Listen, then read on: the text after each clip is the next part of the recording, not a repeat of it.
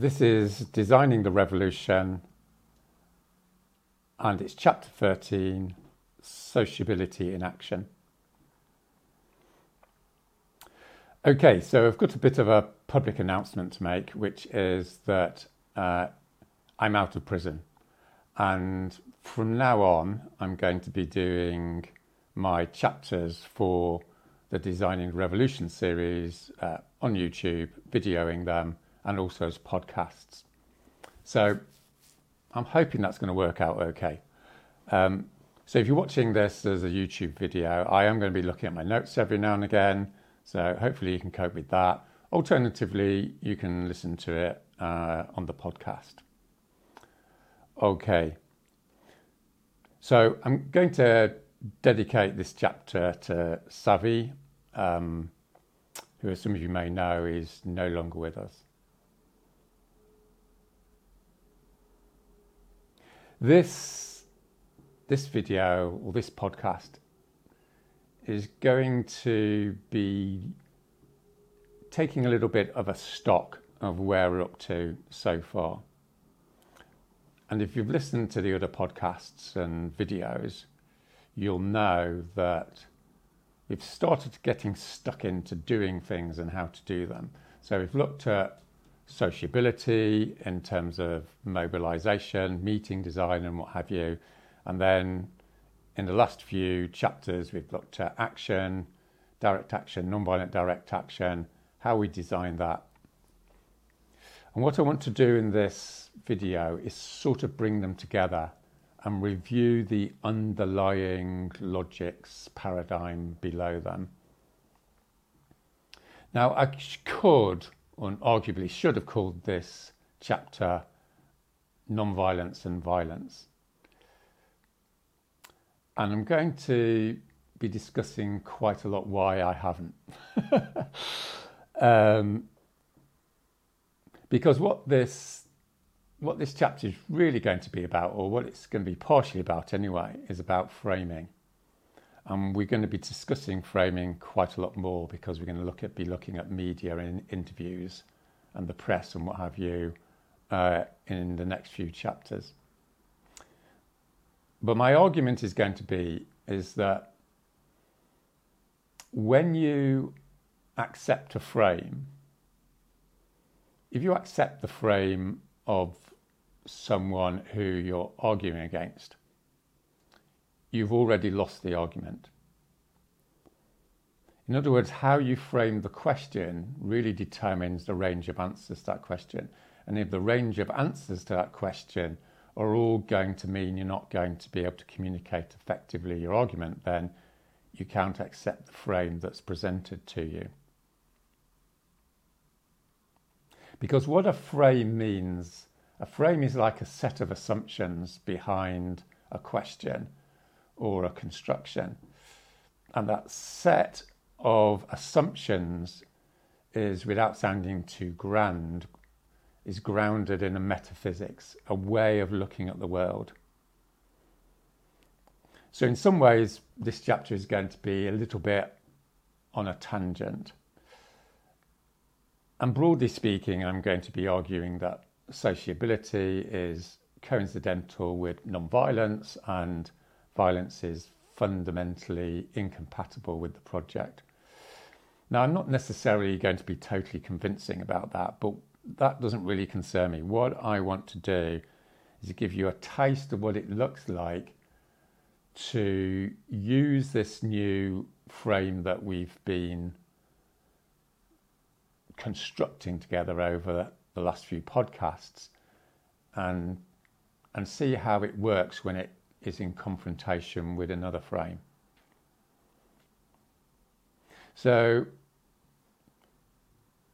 in a one line, what I'm going to be arguing is that the aggression towards another, the aggression towards the other, i.e., other people, is in a fundamental and foundational sense aggression towards yourself.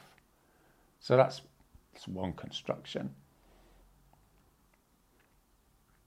Okay, so let's just dive in I'm going to dive in in various different ways and we'll see, see how it all pans out. So let's just dive in. So let's look at this word violence. Okay, let's look at the word violence.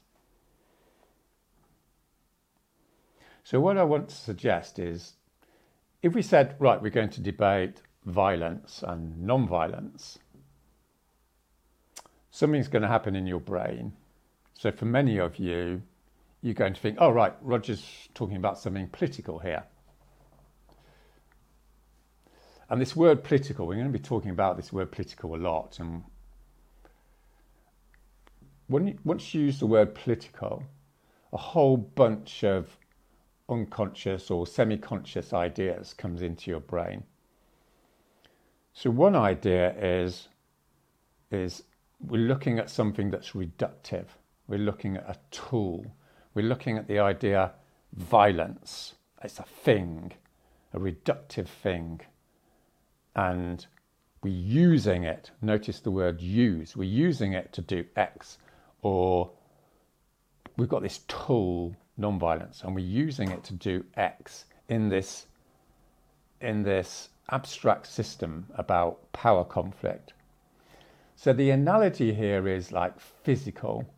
Um, it's like a thing. You do a thing to another thing.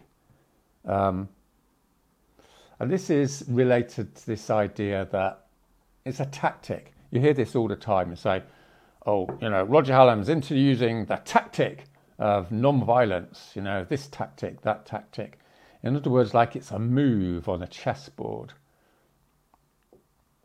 So the chessboard analogy is quite interesting because you've got pieces. In other words, like it's it's this atomized one thing, one move to another move sort of orientation of reality. And for a lot of people, I want to suggest that this way of looking at reality is quite addictive. And maybe the reason it's addictive is because it's simple. It doesn't take a lot of cognitive bandwidth. It's like, here's the chess table, you know, chessboard. Here's my pieces. I can move that piece. I can move that piece. That's going to lead to that piece. And it sort of gets complicated, but it's fundamentally simple in the sense you've got these atomized elements in the space and they go like this. So what I, what I want to suggest is this is the old paradigm. And I've been talking about this, as you probably know if you've been watching this podcast, I've been developing this theme of this old paradigm a, lo- a lot. So here's, here's a little summary of it. So if you're watching the podcast, I'm not sure how this is going to work, but I'm going to describe it in case you're not actually being able to see this. But it's fairly straightforward, isn't it? Here's us, right? And you have this tool, this red thing, which is separate from you, and you use it to sort of bash them, the opponent. Nice and simple, okay? So, what I want to challenge you to do is to use your imagination to try and conceptualize a different way of looking at all of this. All right, so let's let's take another, you know, dive in from a slightly different angle. So what what are we doing on these podcasts, uh, these videos? Okay, we're supposed to be talking about revolution, designing the revolution. And we've got an idea this is a project, you know, it's actually going to lead to things happening so let's try and remember or delve into what what I've been arguing so far. So one thing we've been saying is this revolution project is fundamentally cultural. It's not reductively political in that reductive sense. What we're saying is we're looking at some wider range of social connections and for the sake of argument, we're going to call this cultural. When we say the word cultural, we suddenly have a, a, wholly, a whole different ambience of meaning than political. When you say cultural, it's like, okay, there's lots of things coming into this space. You know, it covers lots of things. It's about going out for dinner. It's about having a chat. It's about, you know, putting on plays. It's about conversation. All oh, right, this is cultural. Uh, when we talk about political, it's like sort of stuff. And once we talk about the cultural,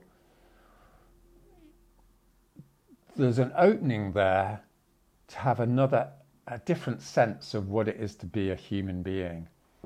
It's a slightly embarrassing phrase, you know, what is it to be a human being? What sort of question is that? But what I'm trying to say is like, what do human beings do? It opens, if human beings are cultural beings, they do all sorts of different things. And they have this open, complex range of agendas and motivations and reasons for doing things. So we've got this central concept, right, of sociability. And what sociability is sort of getting juxtaposed to is this idea of this atomized construction of reality, which is this does this to this, which creates this. The sociability idea is this complex of connectivity uh, over time, this sort of mixing together of different human, human, humans doing things with different people with a plurality of different effects.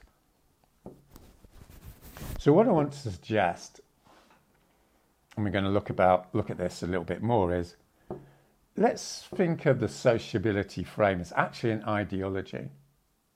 It's a it's a fundamentally different way of looking at the world to what you might call the dominant hegemonic paradigm of atomized physical power conflict. So obviously ideology has got a bit of bad reputation, so it's just a word. So if we want to construct it as, you know, ideology being bad, that's fine. But I'd like to suggest that for our purposes, we just say it's neutral. It's a system of looking at ideas. It's a set of ideas. It's a way of justifying different sorts of actions. It's a frame. It's like what's below, what's below our, our, our, arguments, as you might say. And the advantage of this is that sort of enables us to see the way that we're taught to see things in society as another ideology.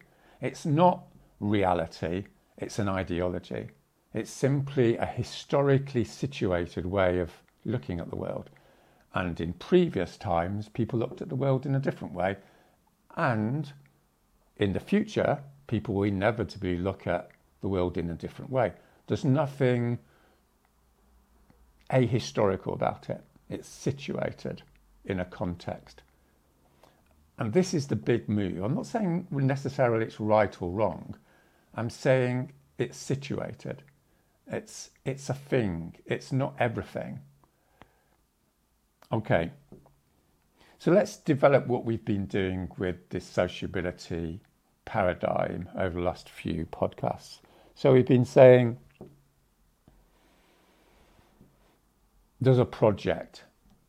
So sociability is not just a description of what people do, it's also a program of action to increase something, to develop something. It's situated in what we're calling the social space, in the meeting, in the conversation, uh, in the demonstration, uh, in the interview, um, in the chat in the kitchen. Um, so these are social spaces, and and the general program, as we said, is is to first of all to acknowledge the connectivity that's happening, and then design elements into these spaces that thickens and deepens and expands these levels of connectivity. So, what does connectivity mean? You know, the base of connectivity is is things which you may not notice because they're so ubiquitous. They're all over the place. So, for instance, like small talk. Small talk happens all the time. You know, I, have got um, Jamie here. Hi, Jamie. so I come into Jamie's, you know, uh, compartment, uh, and I just have a little chat with him. we do it without thinking because that's what people do. I don't come into Jamie's flat and go, all right, I'm ready to start. if, you, if I did that, you'd think I was a bit weird because it would be weird. So we have this like small talk thing. A lot of people don't like small talk, but let's face it, like everyone does small talk all the time, you know, to varying degrees. I mean, some people do loads, and some people don't do that much, but it's a fundamental part of human sociability. In the same way as gossip is. So you've got gossip is like, what's happening with so and so? What do you think about so and so? Oh, so and so's done something, and you like it. And the theory behind small talk and gossip, which are fundamental elements of human existence, right? We do them all the time. They happen in authoritarian regimes, they happen in, in liberal regimes, they happen 2,000 years ago, they'll happen in 2,000 years. Like, this is the baseline of what it means to be humans in connection with other people. And um, so, what's behind this, according to this paradigm of sociability, is you do small talk because you want affirmation. You want as classically defined, you want love. You want to know that someone's, you know, someone's attending to you. They're asking you questions. Small talk, in other words, is a proxy for creating recognition and affirmation between people. If you don't do that, you start feeling really shit really quickly. Similarly with gossip, gossip is not like, you know, years ago I used to think like gossip was a bad thing. And of course, in some ways, it can be malicious and all the rest of it. But fundamentally, like it's inevitable. And it's inevitable because people want to know. They want to have this connection with other people. They want to know the story. What's the latest soap opera episode? What's the latest thing that's happening? And they want to engage in what you might call small scale morality, right? You know, the moral, the morality of this move or th- that move. Is that person good at doing that? Is that person good at doing the other? Um, and what this does is it creates, this is the thickness of what Habermas calls the life world. So I can't remember where I mentioned this guy, but we'll be talking about him quite a lot. So he's a major philosopher of the post-war period.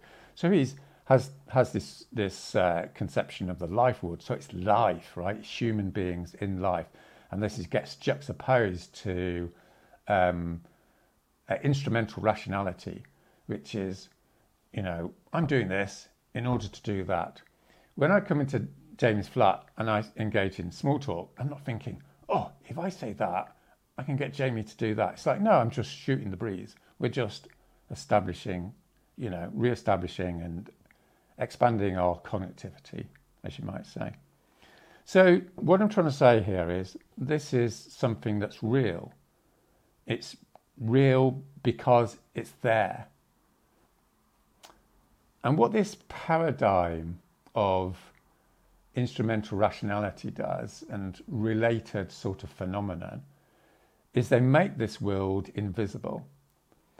And because it's invisible, obviously it's not acknowledged. They, can, they literally cannot see it if you're in this sort of paradigm of what you might call politics, power, the sort of mutual suspicion, the zero sum game. If I do this, he'll do this, I'll lose, win, lose sort of stuff. And one word which encapsulates this idea is the grid. So you've got this mass of complicated, shifting connectivities, and then you put this grid on it. And this grid is like the map, you know, the map, not the territory, and that sort of idea. so there's this guy, um, David Graeber. So some of you read his books, I'm sure. And it, it, again, I can't remember if I mentioned this in another podcast, so sorry if I mentioned this already. But he has this hilarious idea of everyday communism uh, in one of his books. And he's basically saying, um, look, you know, you can make this outrageous claim that 50% of human activities are communistic even in, you know, liberal America. And the problem is we just don't see it. So if I have, if I have, you know, lunch with Jamie after this and I say, oh, pass me the salt, Jamie doesn't go, well, if I'm going to pass in the salt, you better do something for me. it's like, that'd be really dumb, right? So human beings do this all the time. So you have this world of give and take, you know, like yeah, sure, here's the salt, you know. Oh, can I borrow that book? Sure, have, have the book. It's like this is what people do when they're in in in 90% of their social interactions. In other words, it's like these things belong to everyone. The salt, who cares? It's a book, who cares, right? Um, so what what I'm what I'm trying to do here is is establish a new way of looking at the world that actually forefronts these relationships um, rather than this imposed grid.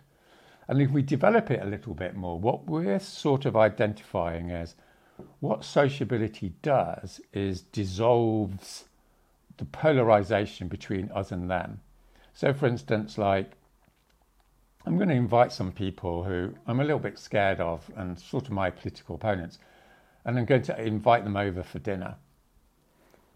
And we're going to engage in a sociability project, as you might say. Over dinner, we're going to be talking about our kids, we're going to be talking, and we will find ourselves, I predict, we'll find ourselves having a lot more connection with each other and this us and them thing will start to dissolve. Not because of some power move or some top down grid design, but because it just happens as a byproduct of this sociability design, as you might say. And this, so this, there's this us and them thing that starts to dissolve. The other thing is that this, the mechanism of this dissolution, this dissolving, is, is this process of dialogue. So this can get formalized, obviously, like in mediation process, for instance. But let's just take this dinner party idea. More, there is an element of actually I don't agree with you, and you listen to the guy and they say that's really interesting, you know, and you summarise what he said, and then you say, well, this is my perspective. So you're not trying to convince the other person necessarily, and arguably not at all. You're just like engaging in dialogue. This is what you think. This is what I think.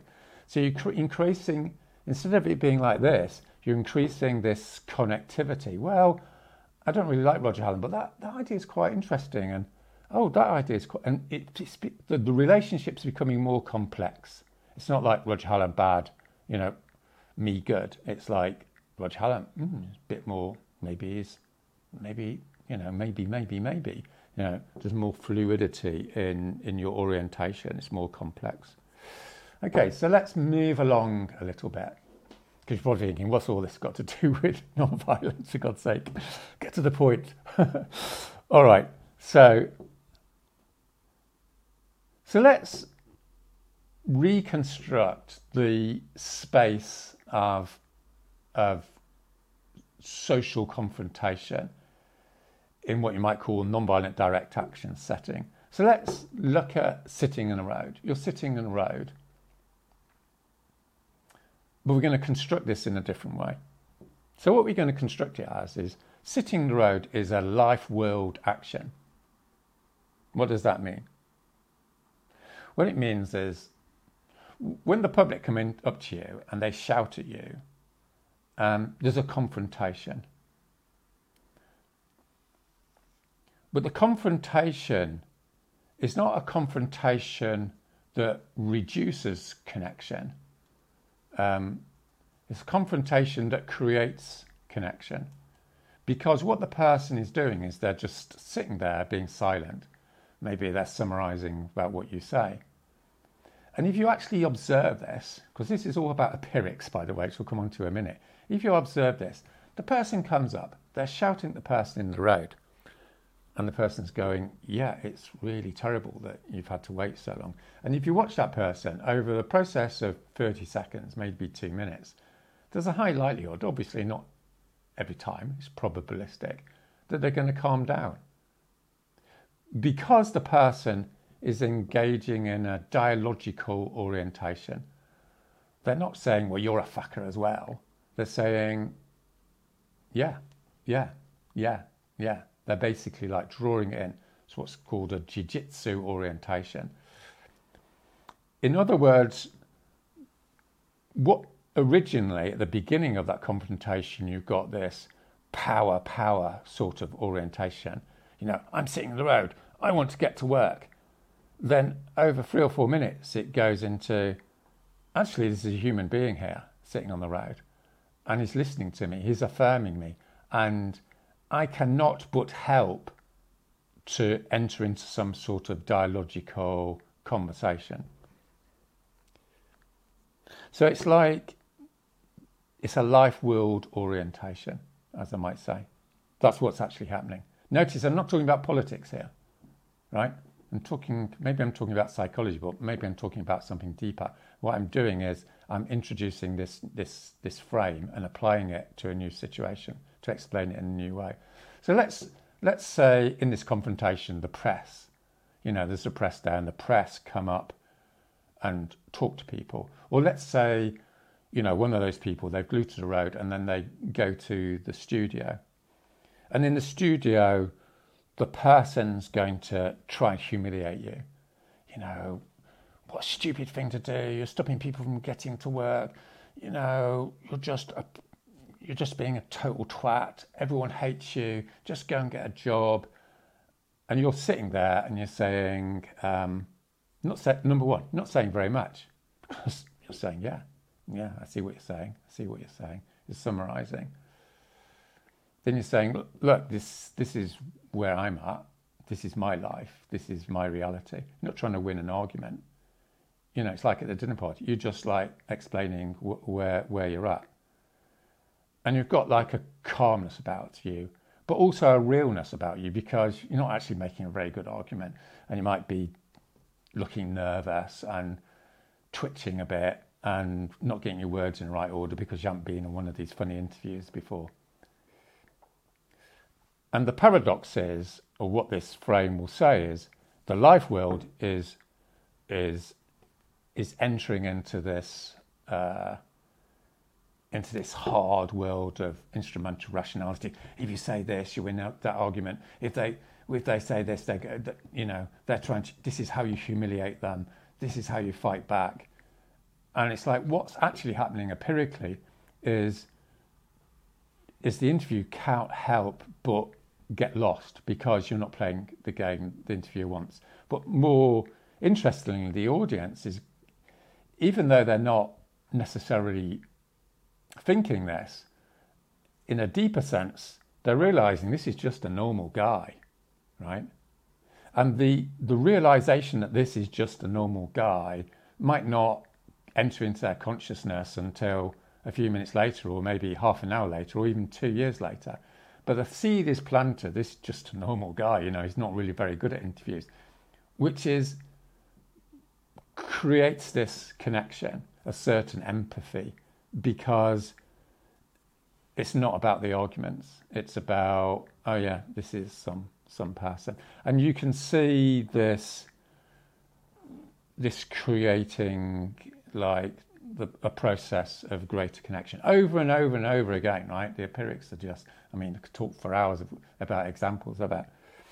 So, how we might like to construct this from the sociability sort of ideology uh, frame is to say the life world is is decolonizing. You know, it's this word, and you know, it's got some good points about using this word, some points not. But what I'd like to sort of be a bit prov- provocative and say is you're entering into the into this territory of power politics and you're decolonizing its v- visceral dehumanization by introducing this humanization.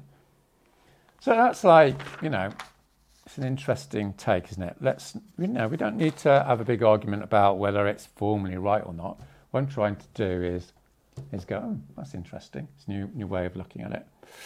All right, so next way, you know, next thing let's take a slightly different tact. All right, so let's look at the word violence again. So notice I put that inverted commas around it. So we're sticking it up there. We're not. I'm not talking about violence. I'm talking about violence with inverted commas around it. Um, so we're going to reflect on it a little bit. Okay. So let, let's let, let me take a certain way into looking at this. So there's this notion of othering, right? There's this notion of dehumanization. There's a notion of us and them. So let's take an example list. Let's take the example of slavery. So there's a certain way of looking at slavery. How is it that slavery can maintain itself as a social institution as a sort of psychological reality. How is, how is it that people get into the headspace of dehumanizing someone to the extent that they can have a slave, have a plantation? Okay, so one way of explaining this is to say, in order to treat someone like a slave, that person has to be ripped. I quite like that word ripped out of their environment, right? Ripped away from their roots, taken physically away from their community, their locality, their state, their society. And then they become a thing. In other words, like a person isn't a person because they're a physical entity. A person is a person not because they're an atomized, an atomized thing. A person becomes a person because they're embedded in a sociability context, a, a, fic, a fixed system of, of, of, connections, personal connections, legal rights, uh, memberships, um, you know, mean, means of, of communication. So again, you know, this, I'm slightly nicking this from David Graeber, and he's saying this for him, this is, if I've understood him rightly, for him, this is the essence of what slavery is. It, it's, it's a ripping away, and this is, is what en- enables it to be continued. So this reminds me of what Tim Snyder said in his work about the, the Holocaust. And he, you know, one of the things he says is once the Jews and the other people were killed, murdered by the Nazis, the method of enabling this monstrosity to happen was the, the dragging away, the physical dragging away of people from their localities. They're put on a train, they're taken from Hungary up to Auschwitz and what have you, right? So they're physically like dragged away from from their their, their situation, their space of sociability. And also, this happens legally. They legally become non persons because they, they're not a citizen of the state. And what Snyder's saying is that once you become a legal non entity, which is a sort of proxy in a certain way for embedded in a certain sociability, is it's easy to kill you because you don't belong anywhere. You don't have rights. Um, you're not you're not a person anymore. You're a thing, uh, and things can be disposed of. So you can say you can see similar processes when you're looking at murder, similar processes when you're looking at rape. It seems like what what this thing violence is is it's, it's not a tool, right? It's a it's a paradigm of of of a ripping away of humanity, people's humanity and people's connection. And of course, in some ways, we can see recent history as not some redu- reductive way of creating rights, important as that arguably is, but as a way of a journey towards trying to create greater sociability. So, if we look at slavery, we can say, you know, if we look at the debate around slavery, we can say at a certain point, you know, in the late 18th century, the argument went along the lines of look, there's always been slaves. There were slaves in the Bible, there were slaves in Babylon. Humanity means slavery. It's always there, and therefore it always will be. And we, we know the radical proposition has always been just because it's always been the case doesn't mean we don't have the existential freedom to say we're not going to have that in the future. And surprise, surprise, that's the case you know, at a certain point there was lots of slaves, and at a certain point it was banned, and obviously there's still slavery in the modern world. But there was a fundamental shift uh, where slavery became illegal in many countries and became something that was absolutely not what you do. From it's just the way the world is. Um, so what I want to do to get onto the nub of a bit more of the nub of what I want to talk about here is is is we can see this process of the tabooization, as it were, of um, of viol- things which things which are in this set of violence, uh, rape, murder, uh, slavery, that there's a process whereby it becomes a taboo. And I mean that in a good sense. You just don't do this. It's like fundamentally, metaphysically a no no. And I think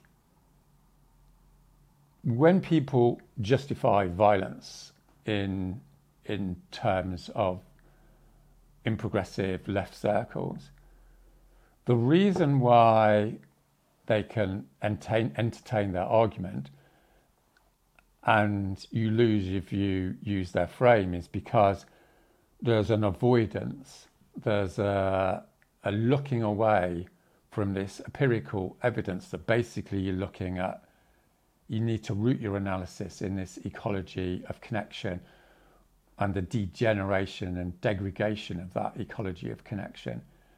And violence is rooted in that, in that degradation. So the way that is avoided, as I mentioned a few moments ago, is that when the left talks about violence, say, well, you know, things get really bad, violence is necessary, bum, bum, bum, bum, bum. The underlying frame is it's a tactic.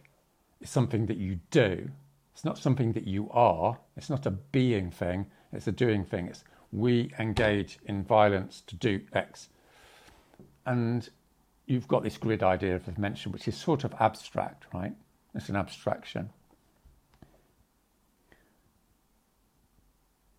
So I want to give you an example of one of these discussions I had. So every now and again, someone comes up to me and say, "Well, Roger, you know, what happens if they start being violent towards you? You've got to be violent back, you know, and all this sort of thing." And th- I had this conversation with this young guy. He's a very clever young guy, and you know, he had always arguments. He had always ducks in a row. And he said, you know, bum bum bum bum. You know, there's certain circumstances, Roger, where you need to use violence. If they're really bad, you need to use violence. And he said, What do you think? And I just said to him, Well, the problem with violence is it hurts. It hurts. anyway, so I made him laugh. And I want to analyze why he laughed, right? So, what I want to suggest is he had this big, sophisticated, abstract system, you know, political system violence was some sort of piece in that system and it did something else. And I said, it hurts. And his whole system collapsed, his whole abstraction collapsed because he couldn't avoid the fact that if you engage in violence with, to someone, it hurts them, right? If someone hits you, it hurts you. In other words, I brought him into the groundedness of the life world. You know, if I insult someone, it hurts them. You know, if someone hits me, it hurts me this sort of stuff. And maybe this is a bit of a tangent, but I think it's quite interesting. So I'd also like to suggest is the reason why he um, the reason why he was so dogmatic about this. At a certain point, Roger, like in South Africa, they had to be really violent. Was actually nothing particularly to do with this ideology. The reason was psychological, and the reason was was he was a very privileged white Western guy, and there's this psychological mechanism where these people who are very privileged, and I'm not, you know, I'm not trying to knock them. I'm just trying to explain why they do various things. They feel enormous guilt at their privilege, and they op- overcompensate for that guilt by becoming even more left wing than the guys in the global south and even more sort of radical and bang, bang, bang. And, and in other words, it's a displacement for their guilt. So in, in, in, in, in other words, like they haven't really processed what they're doing. In other words, the reason he was into violence was nothing to do with violence, right? It was to do with his psychological need for recognition. Um, he wanted to be accepted as an okay guy because, after all, it wasn't his fault that he was born white, male, and in the Western world with loads of money. Okay, um, and this is a sort of distorted way of of actually being attracted to the violent situation. And what I was bringing him into was this sort of life world of actually what, what actually happens when people are violent towards each other. All right, so let's look at it in another way. You notice I'm not building up an argument here. Well, I sort of am, but I quite like this idea. I quite like this idea, just come in from different directions. Okay, so let's look at something else. Maybe I'm repeating myself. Do apologise if I am, but okay. So here's something else. Um, so there's this book called The Structure of Scientific Revolutions. I think it's called that. So it's in the early 60s, a major, major book. And what they were saying in there was this guy was saying, it's a bit embarrassing, he was saying, look, what happens with scientific revolutions is you don't have this model. You know, there's this model of scientists. They get together and they're rationalists and they look at the evidence and they assess the evidence. And this theory doesn't work anymore. So there's lots of evidence for another theory. So they adopt the other theory, you know, in a rational way of looking at the evidence. It's saying like, it was like a sociology of, of, of the scientific profession. And it's saying, actually, empirically, that doesn't happen all the time. What happens is, is people get attached to a theory. This, this is the theory, and they've got a certain amount of empirical evidence for it. And then over time, the empirical evidence increasingly shows it's a rubbish theory. It doesn't, it doesn't add up. But it doesn't matter because they're attached to it, because it's part of their like psychological ego sort of world.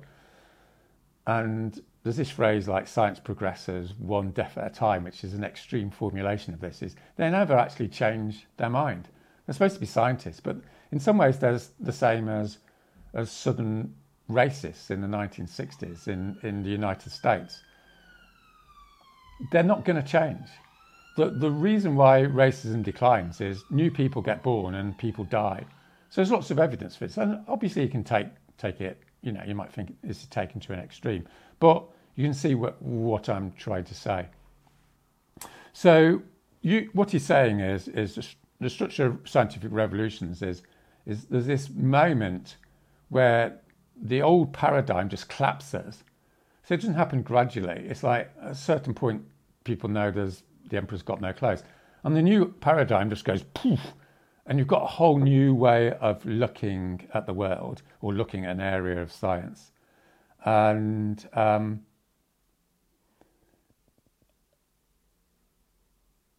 And in a way, this is an ideology. So a paradigm is, in, I'd like to suggest, a paradigm is similar to an ideology. It's a, it's a way of looking at the world. And because we're human and our egos get attached to it, we simply aren't able to see this new paradigm.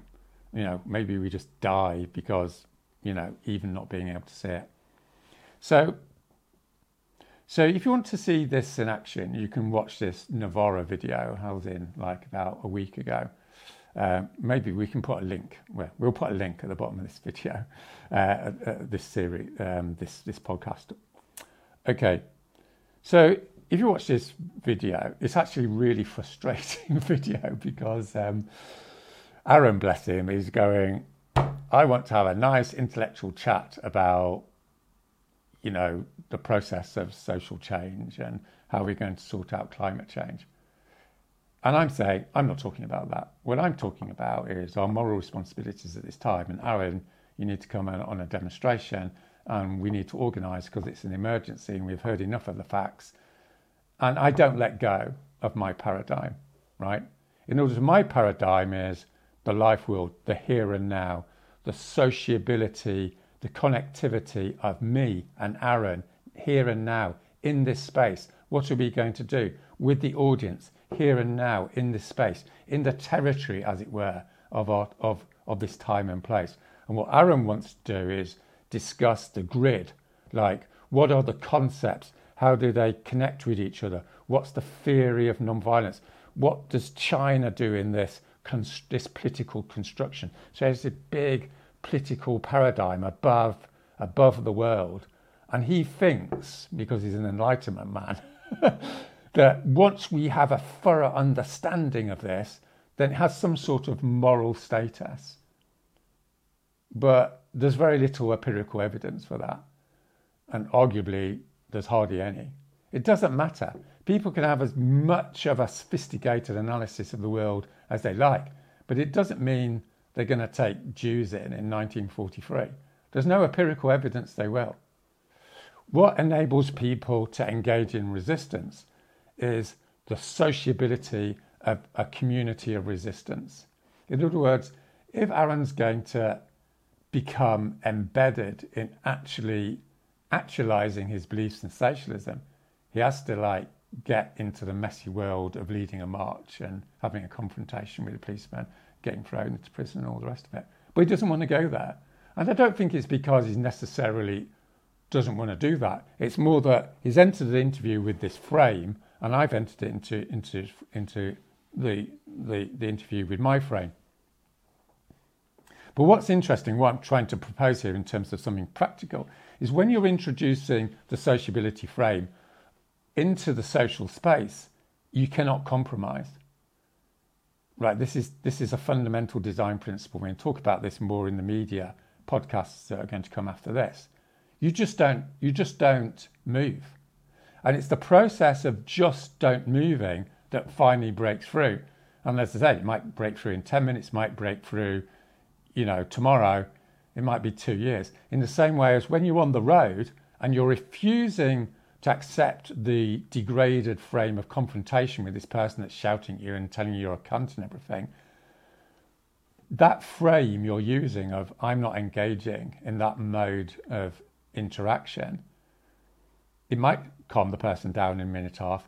You might be going to bed that night and suddenly realize you're sort of okay guy. Or it might be in two years' time. The point is, is to maximize the probability that your new frame is going to be accepted is you have to stick to it sort of religiously, as it were. Um, and in the short term, everyone will tell you a bit of a prat, you know, maybe, maybe not. Um, and interestingly enough, in this interview, you look at the comments, people aren't, you know, some people are saying I'm a prat, but a lot of people are going, actually, yeah, we do want to talk about what we want to do because the old paradigm of let's have a nice intellectual 1995, you know, 2005 chat about the climate because it's not really that real and we don't know whether it's real. Those days have gone and people know in their bodies the whole thing's fact. And we actually fucking want to get something done here, right? We don't want to be sitting around listening to Novara videos, you know. In other words, the new paradigm, like with this structure of scientific revolutions, the new paradigm is about to break through, but it's being held back because Aaron's paradigm is still we're in 2005. But what people really want to do is have a load of videos on on you know on the Voromida going, this is what we're doing, guys. This is the person who's doing stuff. Let's all be into breakout groups. Let's create some connectivity. Let's have some public meetings. Let's have a section of Novara videos on what you can do about it. You see what I mean? Like that's praxis, I argued to Aaron and what I'm arguing in these podcasts. In other words, when when a revolutionary phase transition is about to happen, you get this this dissonance. You know, the, the scientist doesn't want to give up, and then suddenly it all collapses in one go.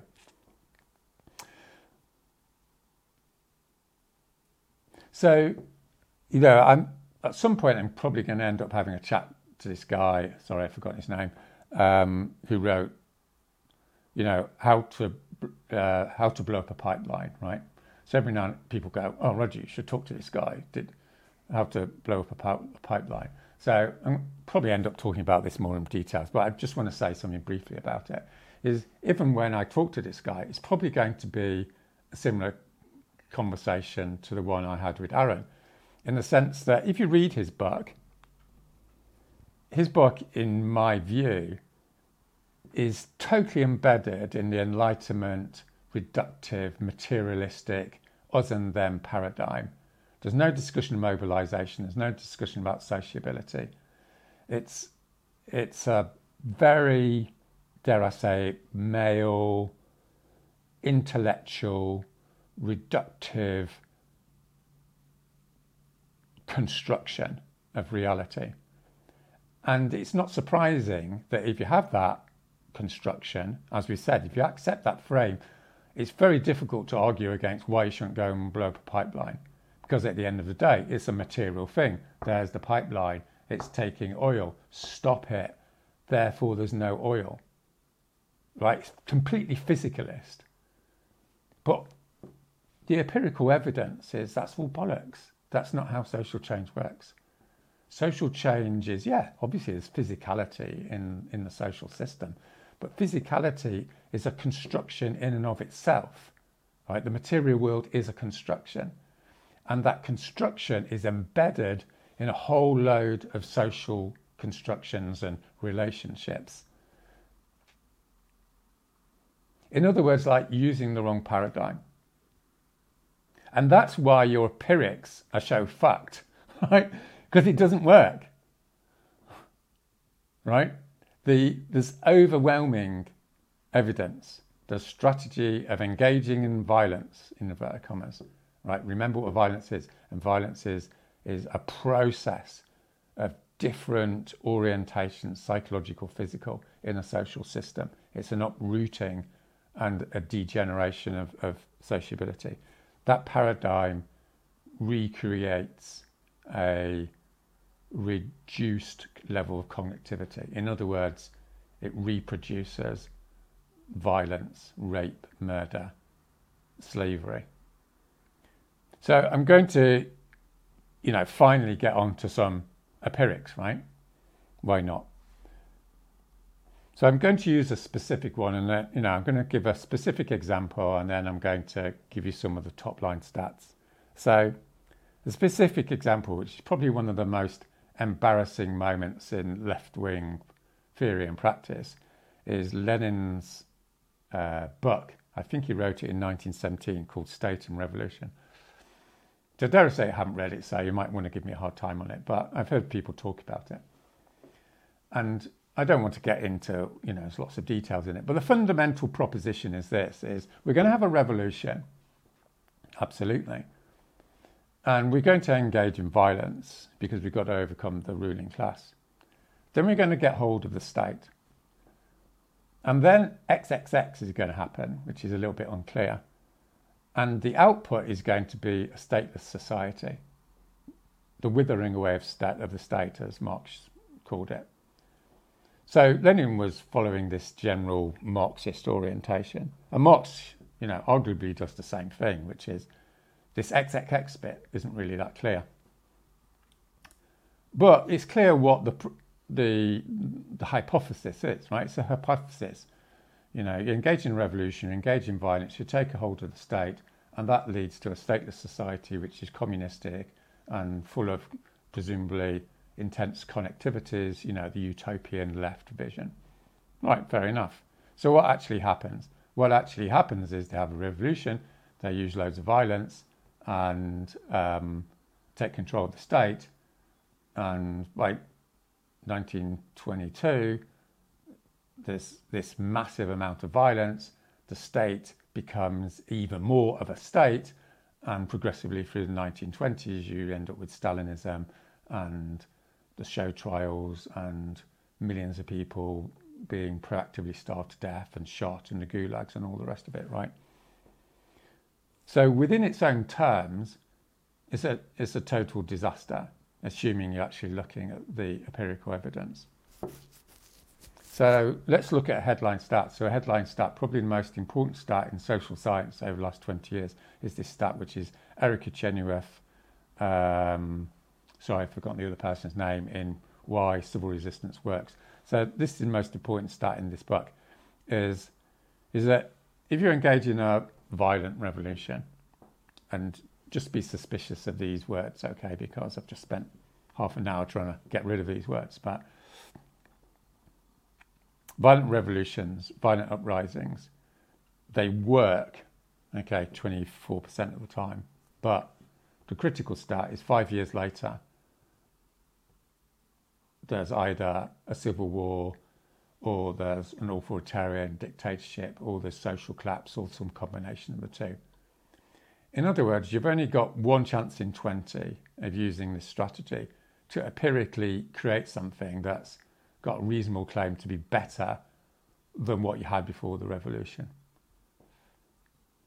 And this is what, 300 data points So if you want to doubt this, and a lot of left people do, it's similar to similar to sort of climate denial. You know, you've got a whole thousand papers saying carbon produces a higher temperature. Well, you can always cherry pick one or two little bits and pieces, but it's scientifically and is scientifically literate, right? So obviously, social science, as we've said several, a lot of times, is is is probabilistic. Obviously, right? It's not it's not a it's not a law. It's not like one you know if temperature rises along above zero degrees centigrade, ice melts. It's not like that. It's probabilistic, but it's overwhelmingly probabilistic, right? You know, in the same way as if you beat and and isolate children, then you'll do their heads in, uh, and you'll destroy their, their later life. Maybe not, you know, maybe 5% of kids survive those experiences, but the overwhelming number of kids don't. That's what you might call social law. So there's this social law. So why, why, why, why are the empirics like so strong against this strategy of, of the engagement in the violent paradigm, right? So there's a bunch of explanatory observations. And again, explanations on airtight, but they give what you might call a family familiarity with what the dynamics are. And these dynamics are all interrelated. So let's just go through them. Like if you engage in violence, as soon as you engage in blowing up pipelines and what have you, um,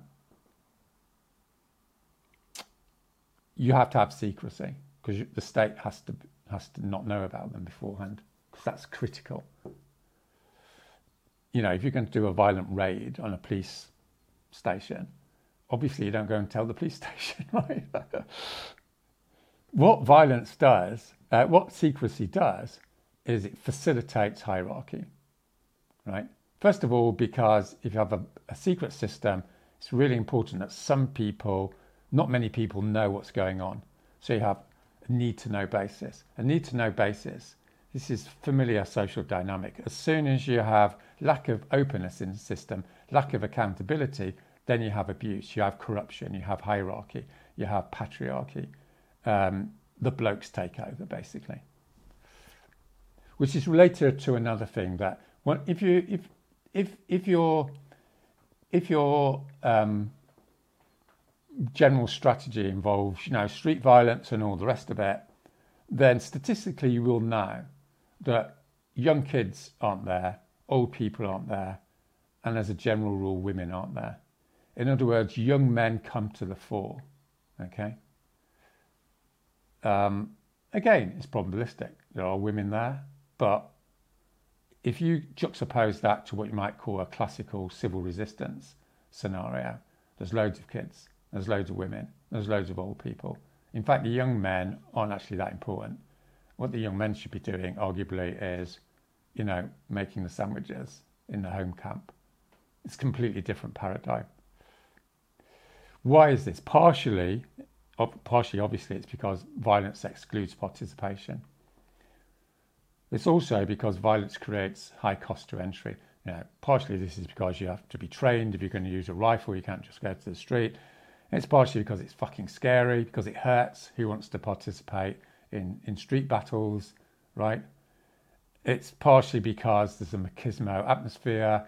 You know, it's we are the army, you're just some bods, we're going to do the main work here, you just stand aside, mate. So there's a whole load of physical psychological barriers of entry, which which undermines participation. And participation, as we're going to discuss many times, is it's a numbers game. The more people engage in civil resistance, the more likely you're going to do it. The more likely that you create like a cadre of re- violent revolutionaries, the more you just get into this solid attrition situation, which goes on for years and years. And there's all these guerrilla movements where you know they've been in the jungle for 40 years. You can't get rid of them, but there's no way they can win. And winning, just to remember, is what the name of the game is. So to summarize, like the engagement in this culture of violence. In other words, there's not violence by itself. There's not a thing at all called violence.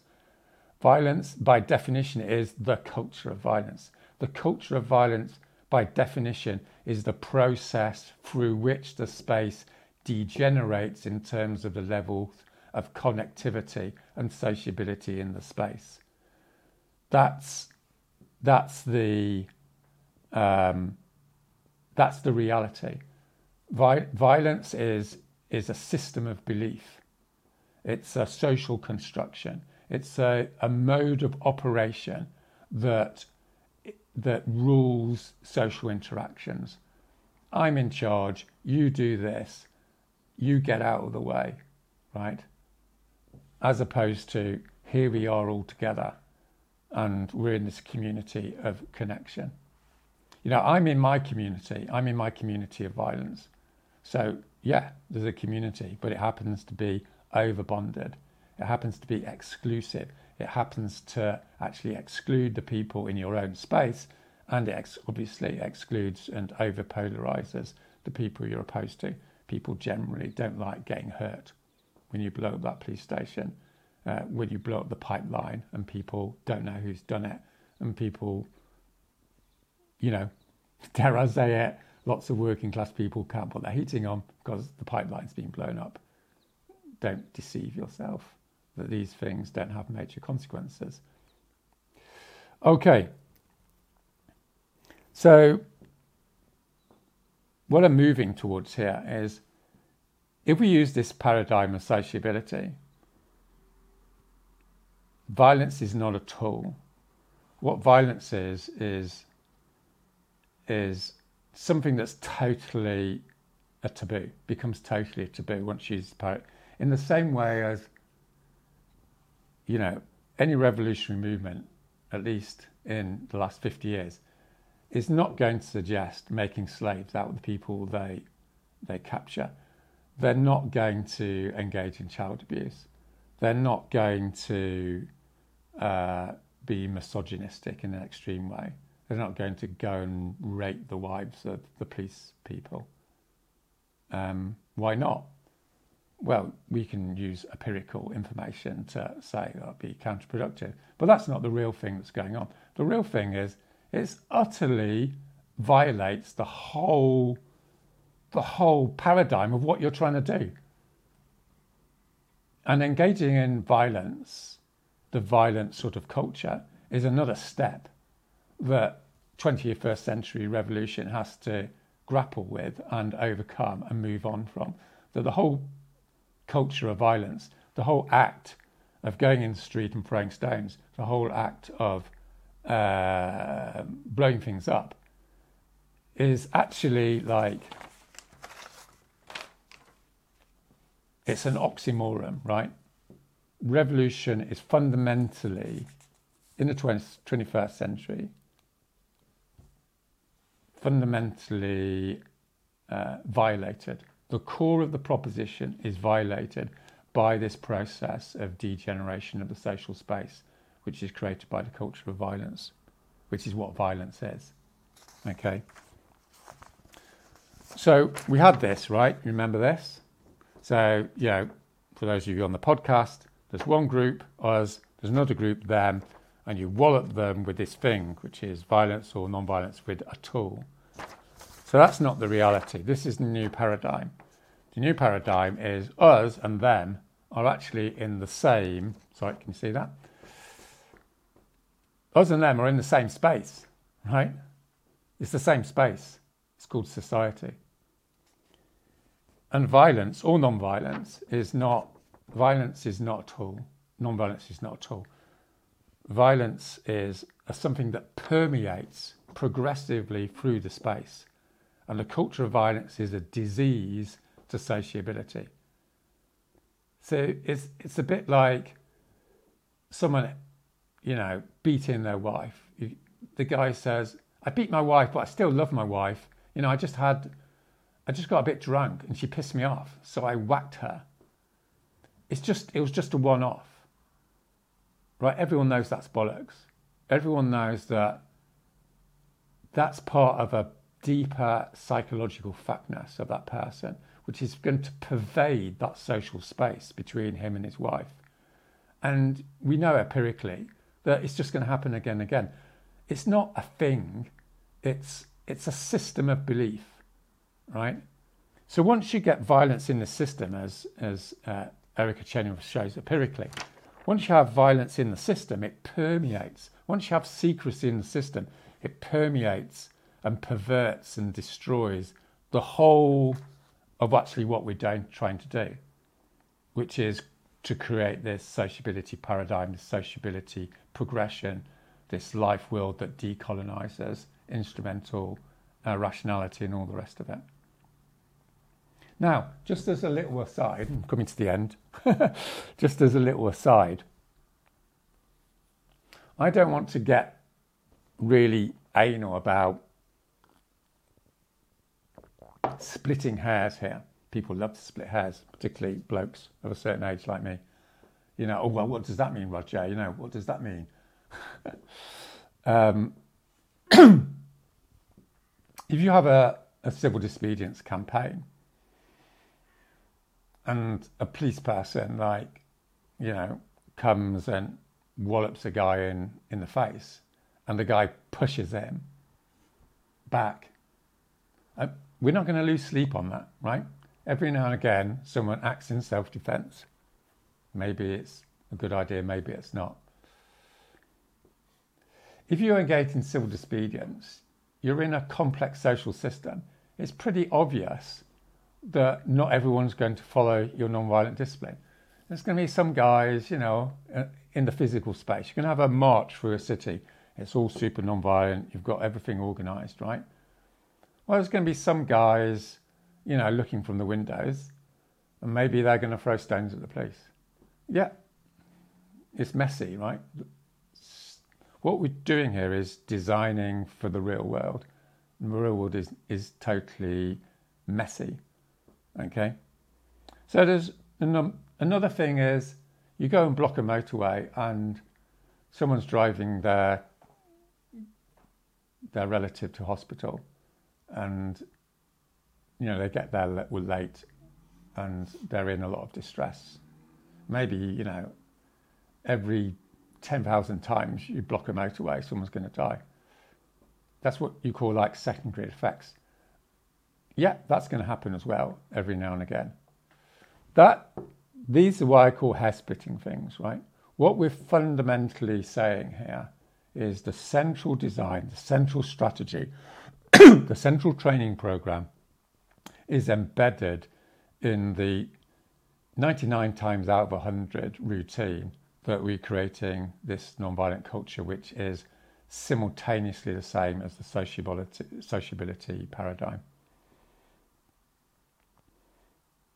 So let me just say one more thing. Actually, I've got two or three more things to say. All right. So, you know, as you probably know, the, the Children's March in 1963 I think it's a really great case study because it shows so much about the messiness of the civil disobedience design. It's so instructive on many on many levels as a case study. So as I've said, if you watch this, if you watch the video, if you read the book or whatever, um, you know these kids are going through Birmingham to demand their rights, desegregation, all the rest of it. And there are these bystanders along the road, and they're throwing stones at the police, which was sort of dealt with. But the fundamental paradigm is, is actualized, right? And when these kids come to the street, think about this for a minute, right? How I would construct it within a sociability paradigm is this is an act of radical inclusivity.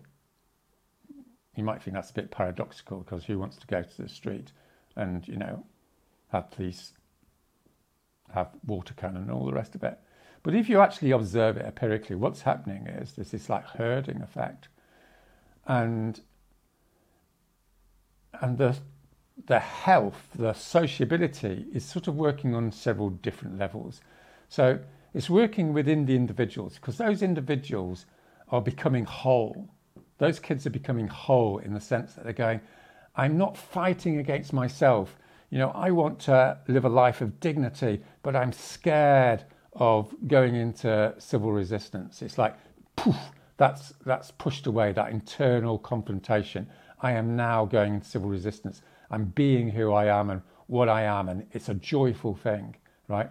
Secondly, within the herd itself, within that group of kids who are going out onto the street, there's this intensity of sociability, this connection between them. They're all going together. They all love each other. They all thinking, this is it. You know, I've sat in this classroom with these people for the last five years and we're all feeling a bit miserable, but now we're doing the business. We're out there. So there's this ecstatic sort of thing that we're going to be talking about quite a lot. And unlike the sort of violent scenario, they're actually like got this sort of almost humorous right relationship with the opponent which comes out of this fearlessness and this, uh, this open orientation which comes out of the non-violent sociability paradigm which is going yes you can do this to us. You can throw this water at us. We don't give a fuck. We're just going to come back. It's actually quite amusing you know because we're no longer afraid. And and this produces an enormous demonstration effect because other people come and do it as well, because they're attracted by the fundamental joyfulness of what's happening. And people see it on the TV screens and they're going, hang on a minute, you know, these guys are confident, they're open, they're inviting you into this community of con- connection, which is, which is characterized by this idea that everyone's equal. We're all human, doesn't matter what the colour of our skin is.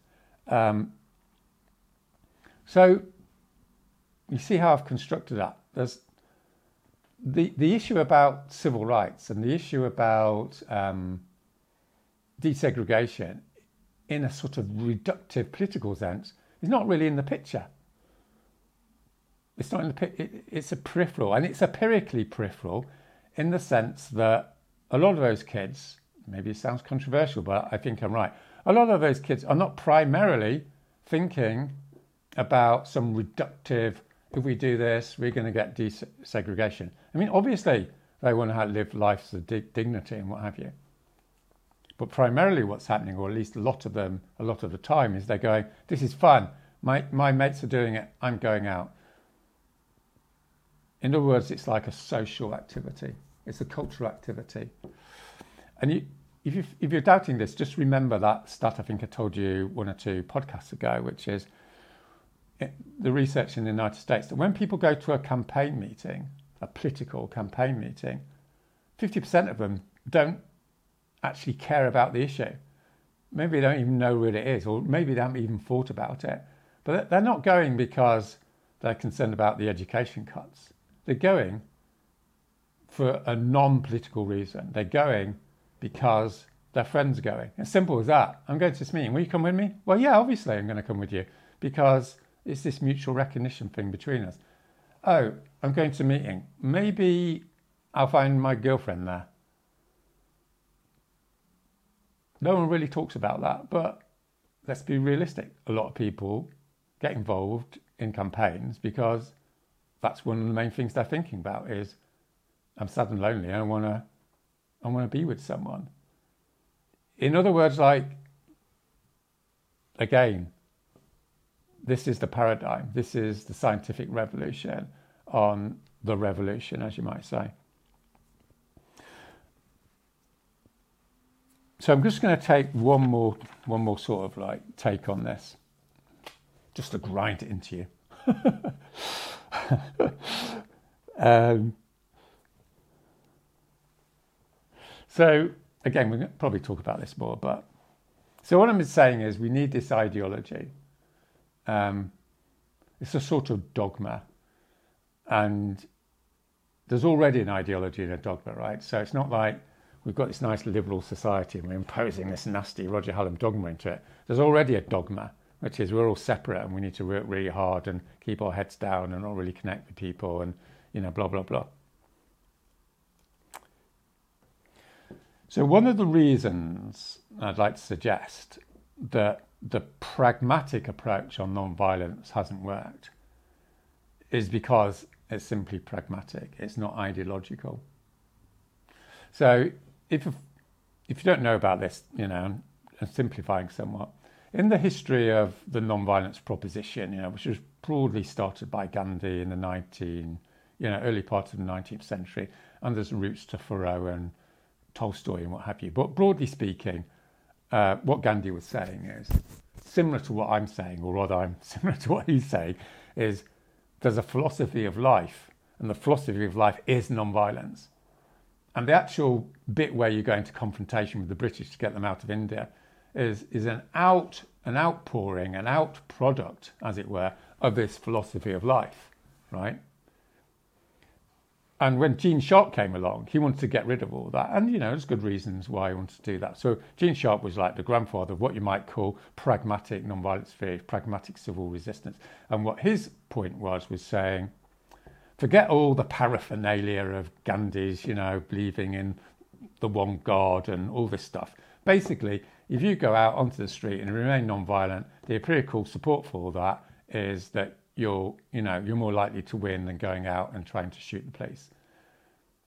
And to a certain extent, it had success because since in the post-war period, it's been a lot of civil resistance uh, episodes, and you know, a, a, decent number of them have won using a Gene Sharp paradigm, and it's transcultural. People can read it, and Muslims can read it, and you know, atheists can read it, and all the rest of it. But what I'd like to suggest is, at least since 1989, what these revolutions have done, in the same way as the, you know, classically speaking, as, as Erica Chenoweth has, has shown, the violent revolution routine basically just replicates the system, okay? 19 times out of 20.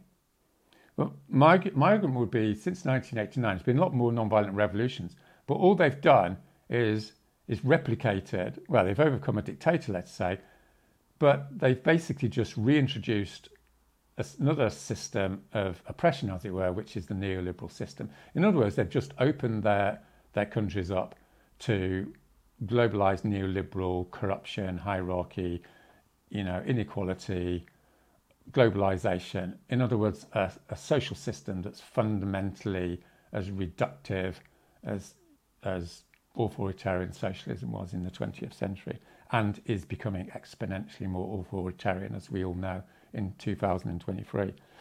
So what what I think it's time to do is to reintroduce this more Gandhi-esque proposition, which is if we're going to be successful in the 21st century and over the next five years, we need an ideology that basically backs up so that when we win the civil resistance struggle, as it were, we're not going, okay, so now let's hand it all over to all the liberals.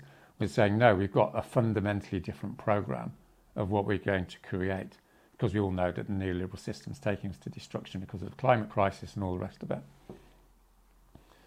So I'm me- meandering around here a little bit, aren't I? I will get to my conclusion in a minute, but I, I just want to throw two, two other scenarios at you um, before I do my concluding comments.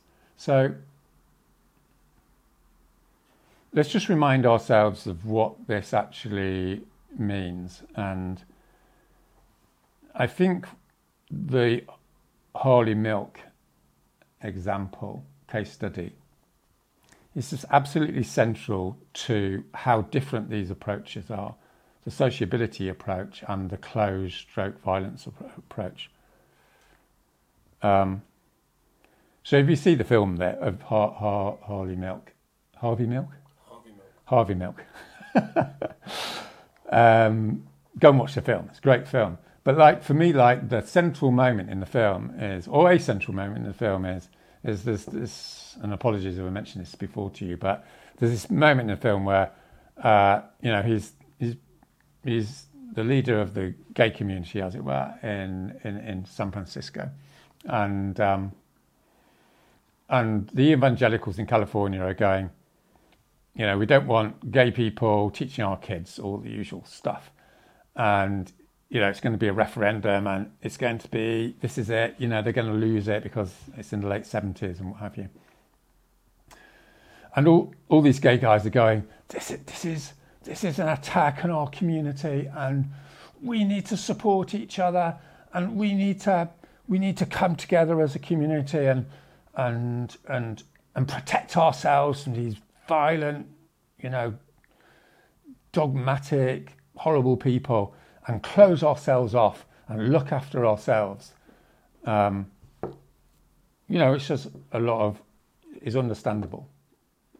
And what Harvey Milk says is, no, we're going to do the exact opposite. Notice that, right? This is a completely different strategy. We're going to do the complete opposite. What we're going to do is, I am going to go into the physical and psychological space, notice both physical. I'm actually going to physically go into one of these massive evangelical churches with a thousand people, and I'm psychologically going into that space because I'm going to debate with one of them, and this guy is going to tell me what you know, disgusting person I am and how I'm, you know, destroying the souls of young people and blah blah blah blah blah, right? And I'm going to do this because of the paradigm of sociability. Obviously, he doesn't use those words, but what he's what he's going to do is is through the paradox of his humiliation, is going to create connection, and a whole bunch of dynamics are going to happen. Because when that guy attacks him and says what a shit he is, and how he should be, you know, the most disgusting, you know, don't die type stuff, the observers are going to immediately sympathize with him. So it's going to create connection between the audience, i.e., the people who are going to vote in this referendum, and the gay community.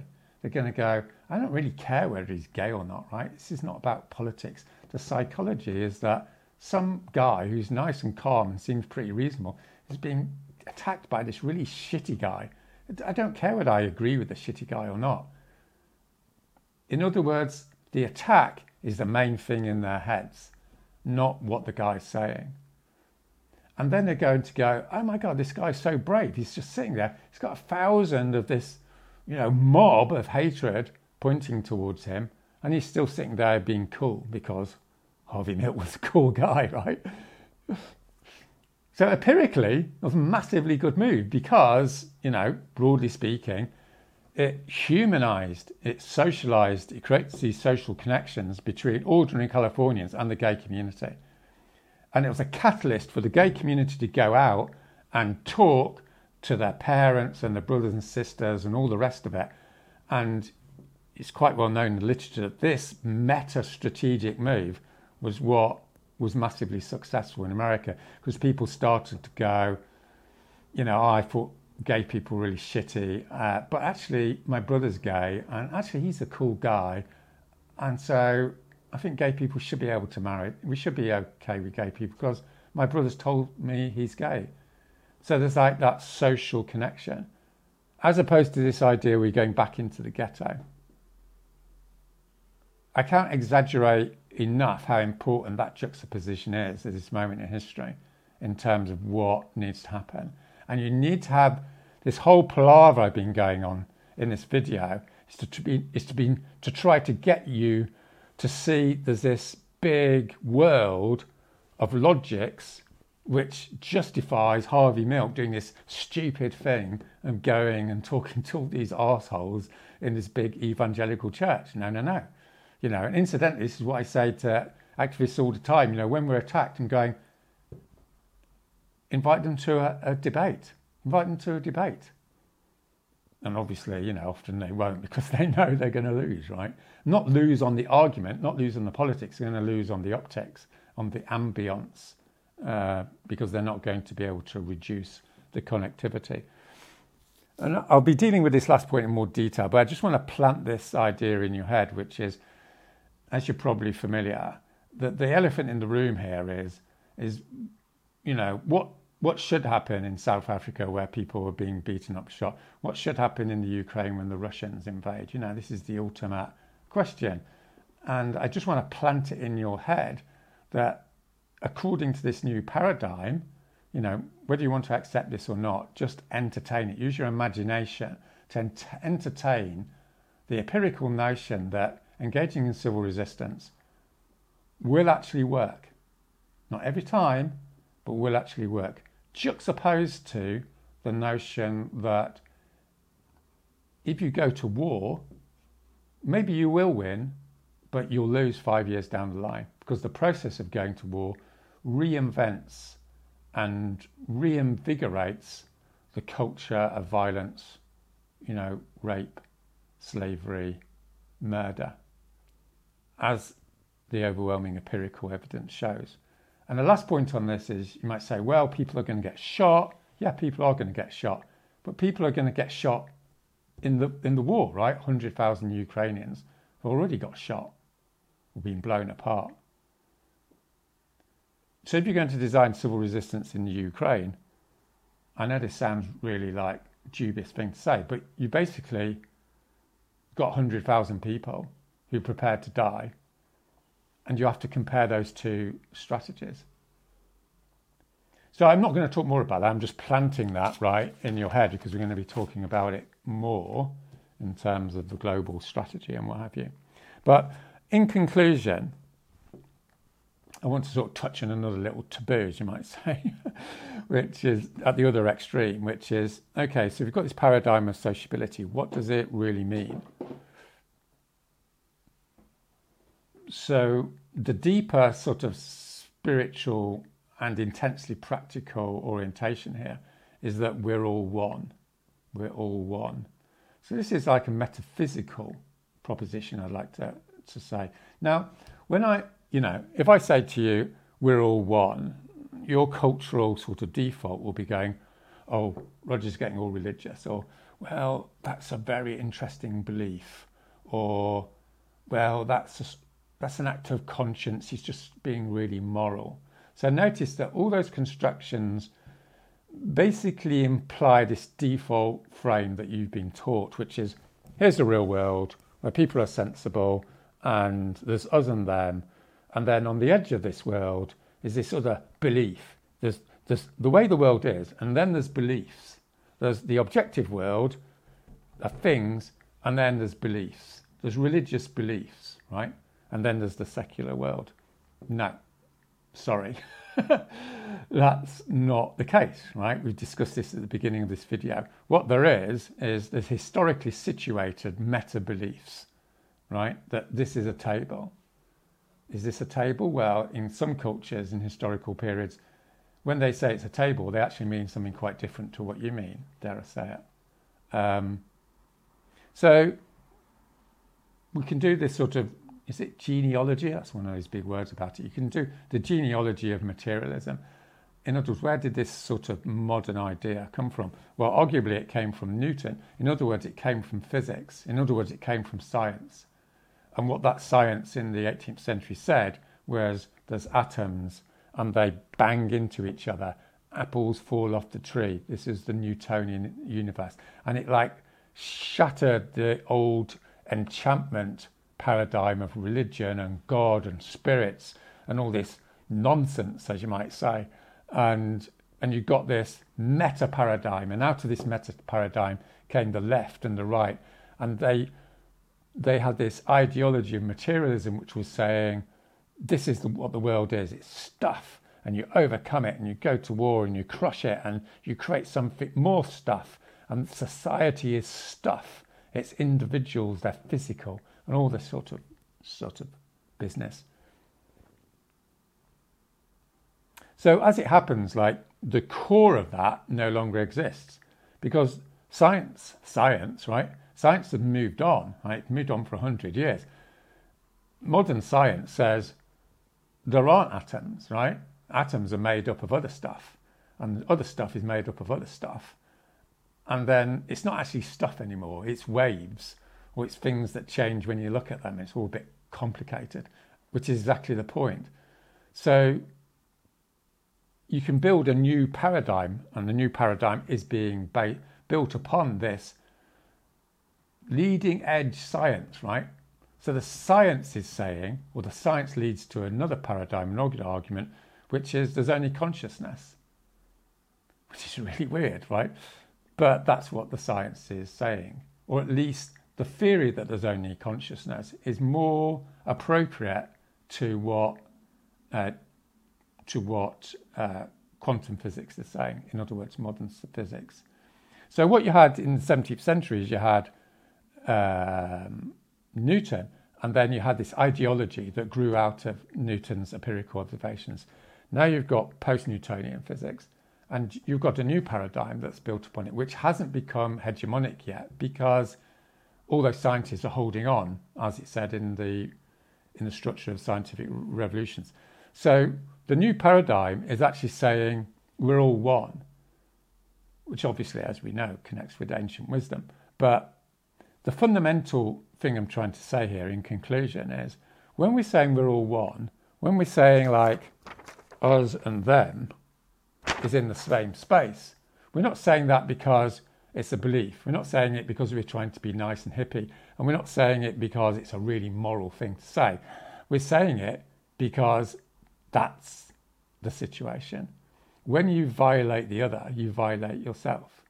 It's not a prop it's not a proposition.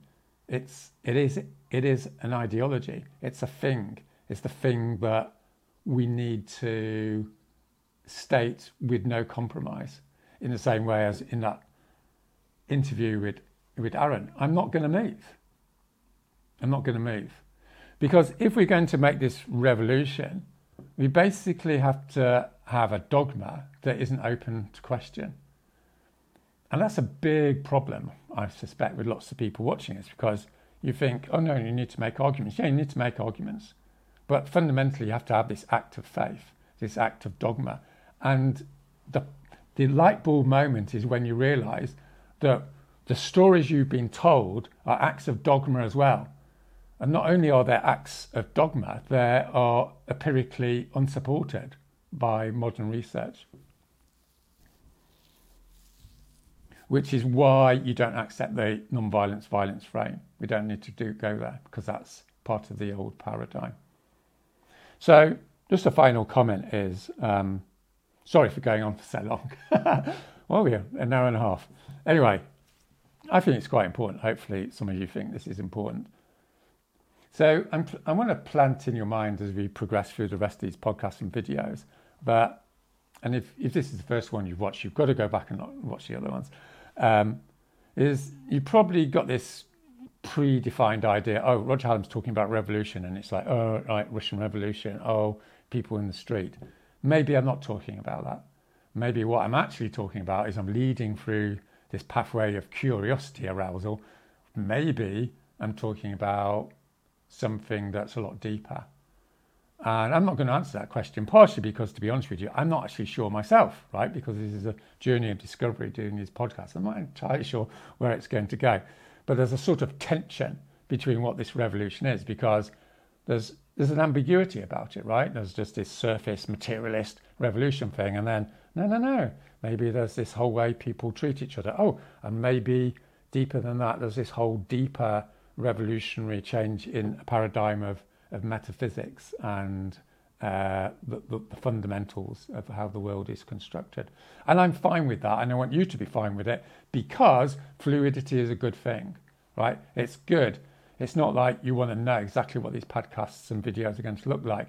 And, and the reason fluidity is good um, is because it creates attention because you're coming into these videos or podcasts going, oh, I don't quite know what's going on here, which is good because attention produces openness, which creates creativity, which, which creates the ability to transcend a paradigm.